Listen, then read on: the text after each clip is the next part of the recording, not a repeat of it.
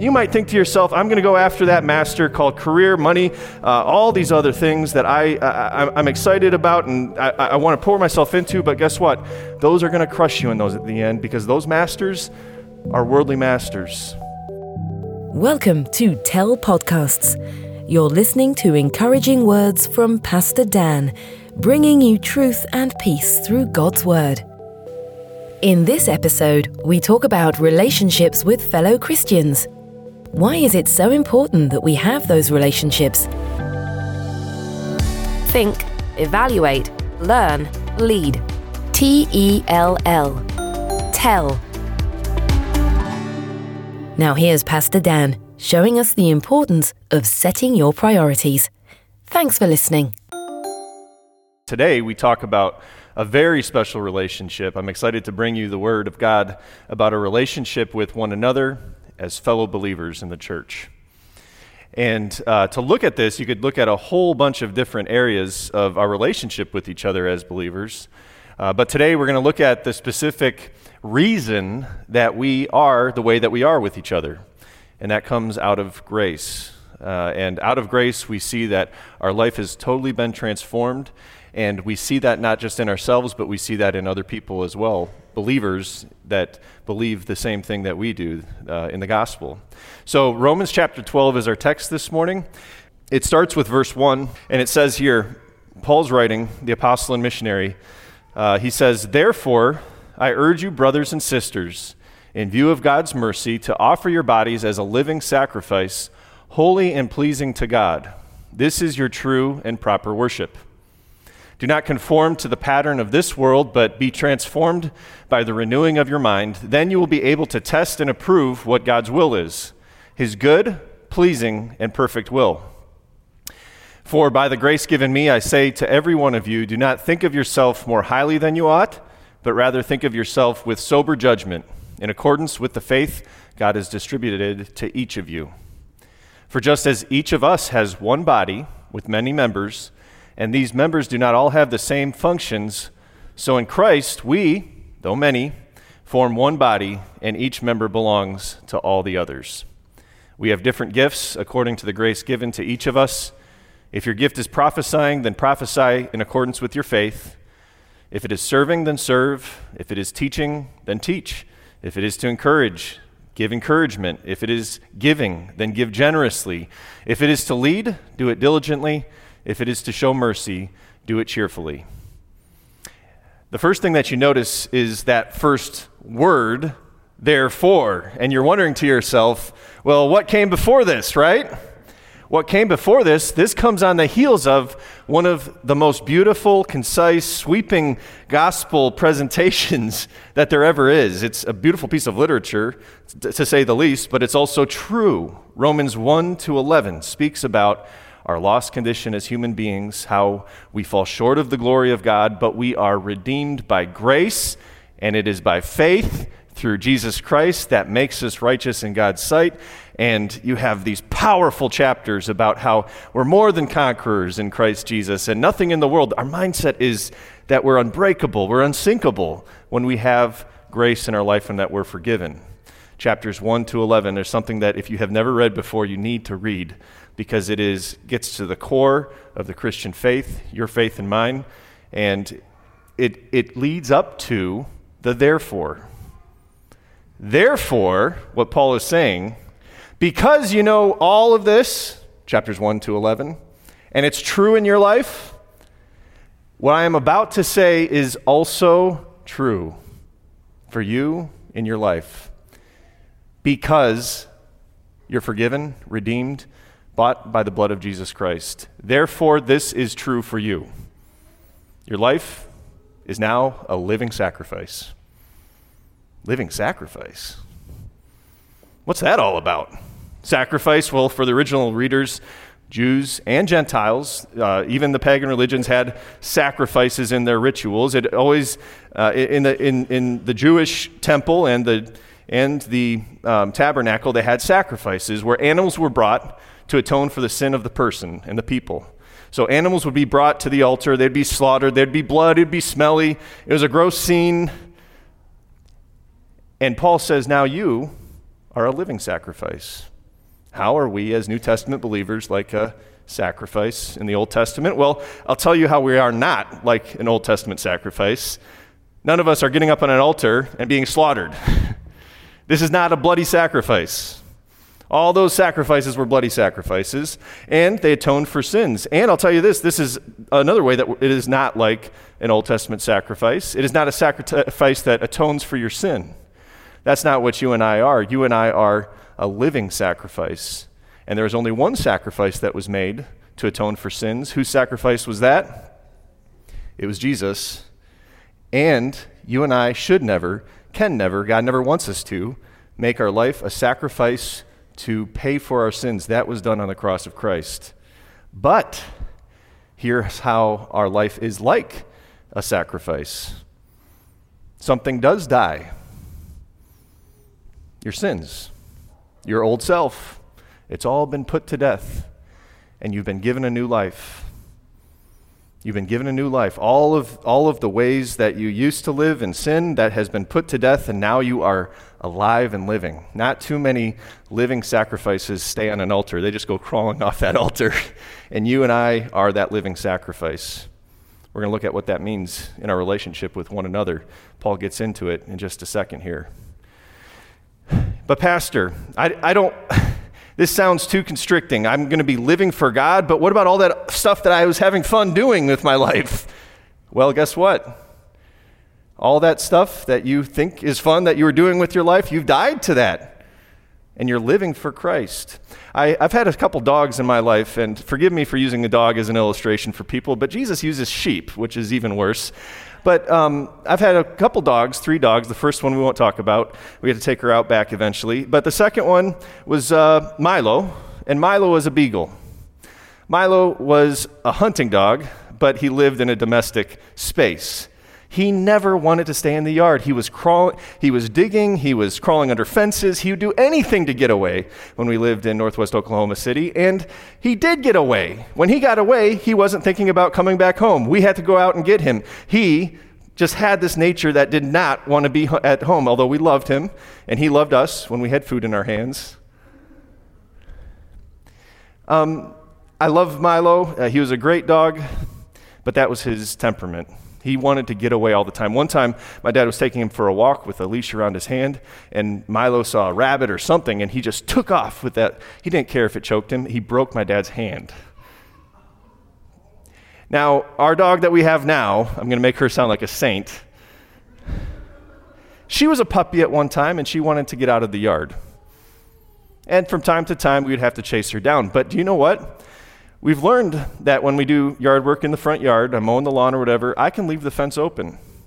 And she comes in and goes out, and she won't even cross the street anymore, although she used to when she was a puppy.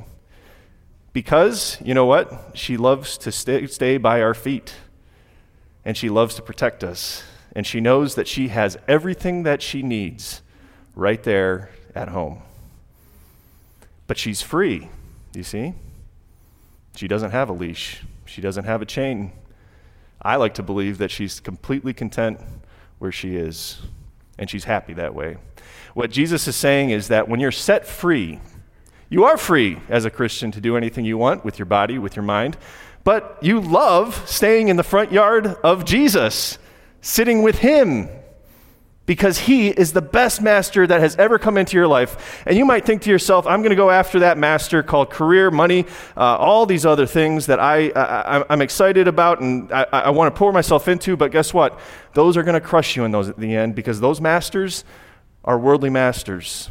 They're going to disappoint you when you don't make your way in your career like you wanted to. Your relationships that you pour into another person, maybe even your spouse or your fellow Christian, you look to them to be your redeemer. Well, guess what? They're going to disappoint you there, a sinner. Your best master is the one who gave his life for you, and that is Jesus Christ.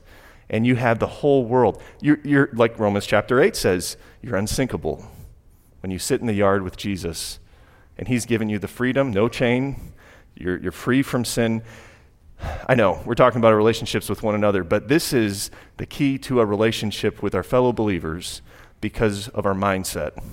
Once we get our mindset right, that our Christian community around Jesus Christ is the best thing in our life, even deeper than blood, relationships, then you have a future, and you do have a future with Jesus and his people that is a thriving one that God tells you be a part of, not just because it's good, but because I'm telling you that this is good for you. And we can sit at his feet. Okay, so we're a living sacrifice. That means that we're free to stand with Jesus and we're free to give our life and to say, hands off my life. My life's not my own anymore. It's Jesus. It's yours completely. And so, Jesus, my master, my good master, you do with it whatever you tell me to do with it. That is your true and proper worship. But, Pastor, I will, I'm having trouble with this, Pastor, because I, you know what? I'll make my life a living sacrifice if, I'll, I'll tell you what, I'll volunteer more if God gives me more time. I'll give more if God gives me a better career. I'll serve more. My, I'll serve my Christian neighbor more if I see the other 80% at church showing up to the, to, to, the volunteer days. Well, can I help you? Just a minute. If you want to identify idols in your life, here's a litmus test. The idols come after the if. Hmm? The idols come after the if. Whatever it is, God, I will give my life as a living sacrifice if, whatever you fill in the blank there, that's your idol. And that's a master that you're running into the street that's going to hurt you and harm you, and you're not going to have any joy in your life. I, I, you're going to have Jesus in your life, but you're going to have the joy sucked out of you with serving this other thing that, you're, that comes after the if.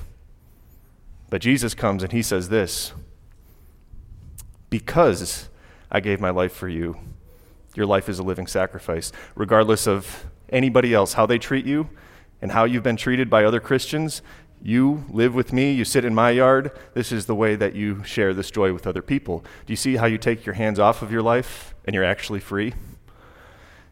Paul goes on, and uh, this is really the second part of the message today. It's not just what you're made for, you're made to be a living sacrifice, but it's who, I guess you English majors will say, whom you're made for. And uh, he goes on, and he says, have the right perspective on your life.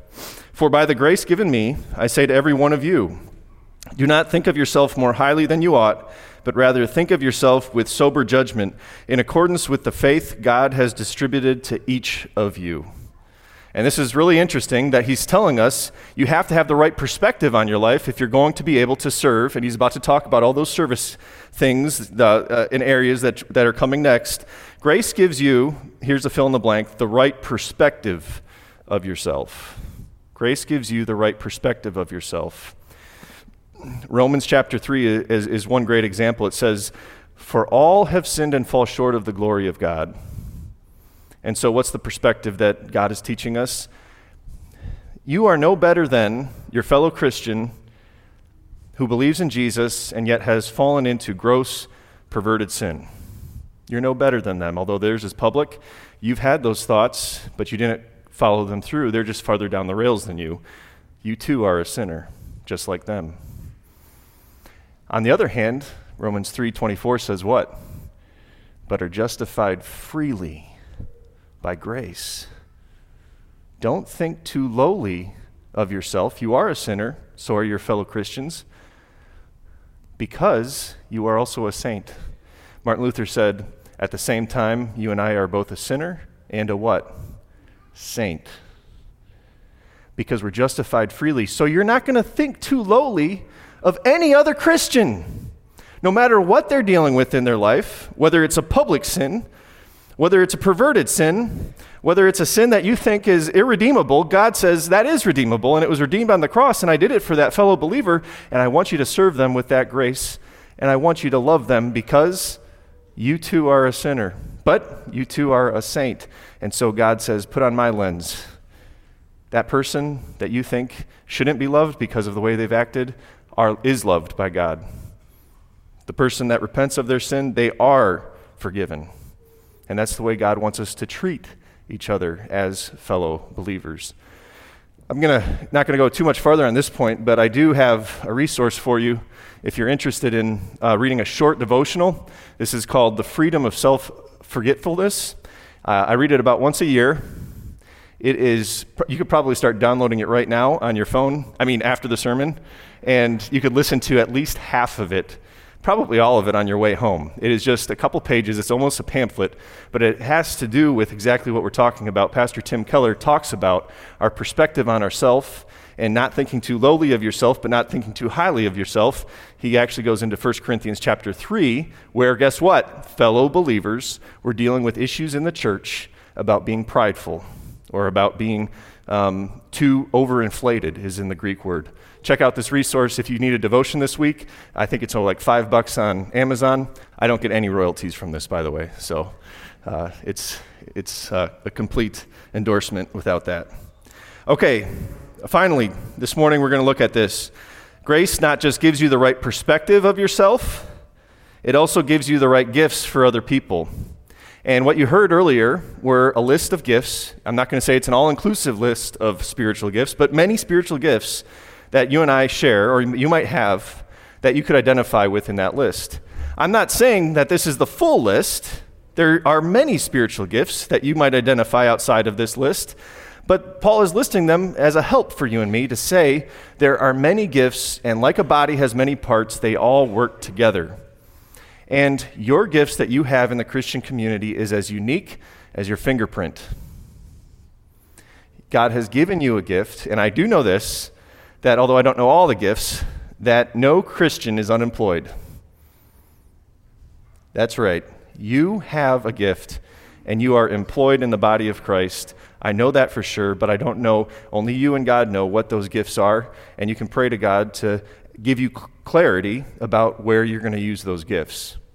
I also know this that just as unique as your skill set is in the church, in the body of Christ, so is unique the setting, okay? The setting that you're put in.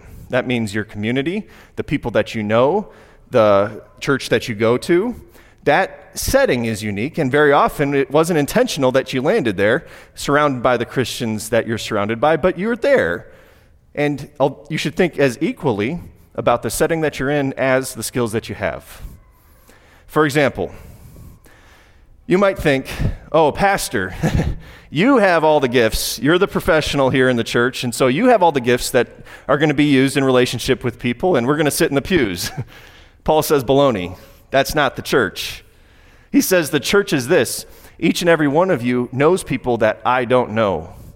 For instance, you have a community of believers that you know outside of this church. Inside of this church, you have similar, maybe uh, demons that you fight with believers that are like you, that are not like me, and I have demons that I fight that are similar to the demons that I can help other people fight because of where I'm at in my life, and I have a certain amount of people that I know. Yesterday, um, as we were, we were renovating the, the child care center room, uh, one of the child care families uh, was there. Uh, they're Christians, they go to another Christian church.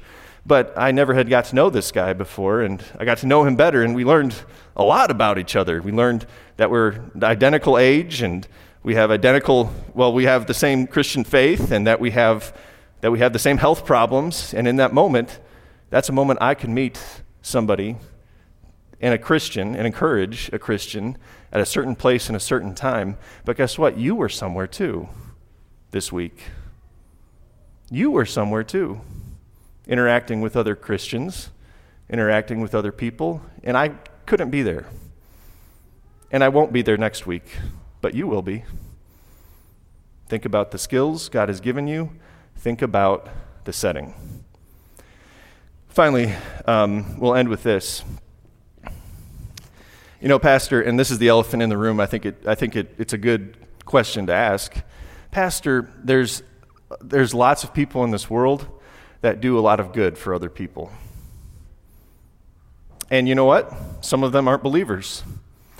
I can tell you that I know people, even in my bloodline, that have denied God, and yet they are tremendously good people. There are philanthropists who don't believe in God or the Christian faith or Jesus that give tons of money to better the world. What makes us any different than those people when we do good? I'll tell you, people in this world, they do good. And that's a blessing. Number one, that's a blessing from God that He puts in people's consciences, whether they believe in Him or not, to do good in this world because that, that does make our world a better place. But people do good for various reasons. Some people do good out of tradition. I was raised this way, right? I was taught to do it this way. Other people, they do good um, out of prudence. This world would be a better place if we all just did this together. We'd have a, enhanced lives if we all could just get together and, you know, make a better world. Other people do good out of religion. God's going to punish me if I don't do good, right? Or people and man are going to look at me as more righteous if I do more good, right?